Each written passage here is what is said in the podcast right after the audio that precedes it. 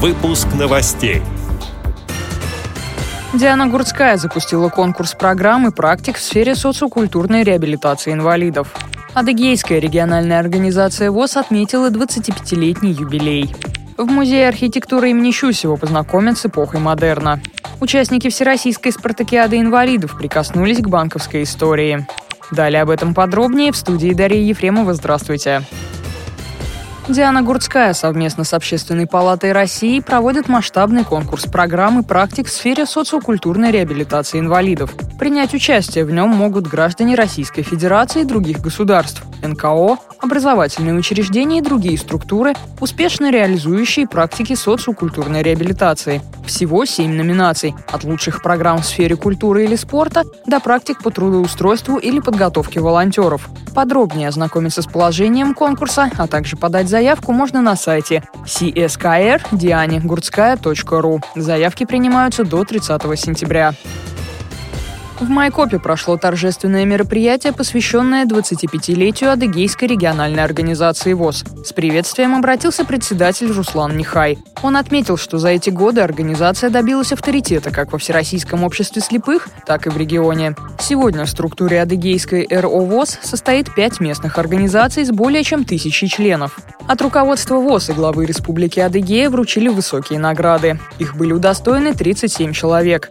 Грамотами региональной организации отметили еще 63 активистов. Поздравили юбиляров главы региональных отделений Фонда социального страхования и Пенсионного фонда, руководители республиканских специальной библиотеки, физкультурно-спортивного центра и Бюро медико-социальной экспертизы. Мероприятие продолжил концерт вокальной студии «Сувенир». Завершилось оно праздничным банкетом для всех участников. Музей архитектуры имени Щусева приглашает посетителей с нарушением зрения на экскурсии по выставке «Эпоха модерна». Во время бесплатных экскурсий расскажут об истоках стиля модерн, об основных техниках и материалах, которые применялись в строительстве и дизайне интерьеров. При поддержке программы «Особый взгляд» в музее подготовили 11 тактильных макетов и тифлокомментарий. Можно будет узнать, как выглядит главная башня Казанского вокзала, кинотеатр художественный в своем историческом облике и знаменитые московские особняки в стиле модерн.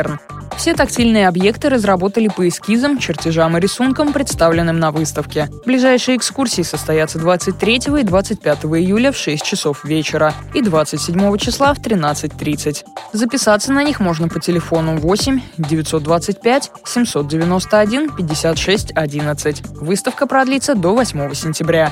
График экскурсий на август-сентябрь будут формировать по запросам.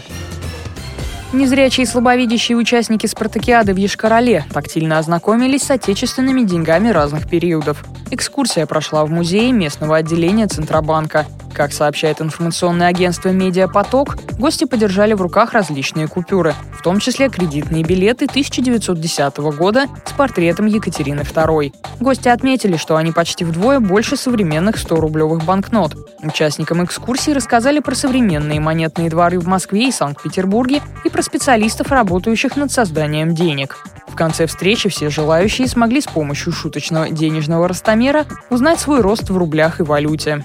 Эти и другие новости вы можете найти на сайте Радио ВОЗ. Мы будем рады рассказать о событиях в вашем регионе. Пишите нам по адресу новости собака ру. Всего доброго и до встречи.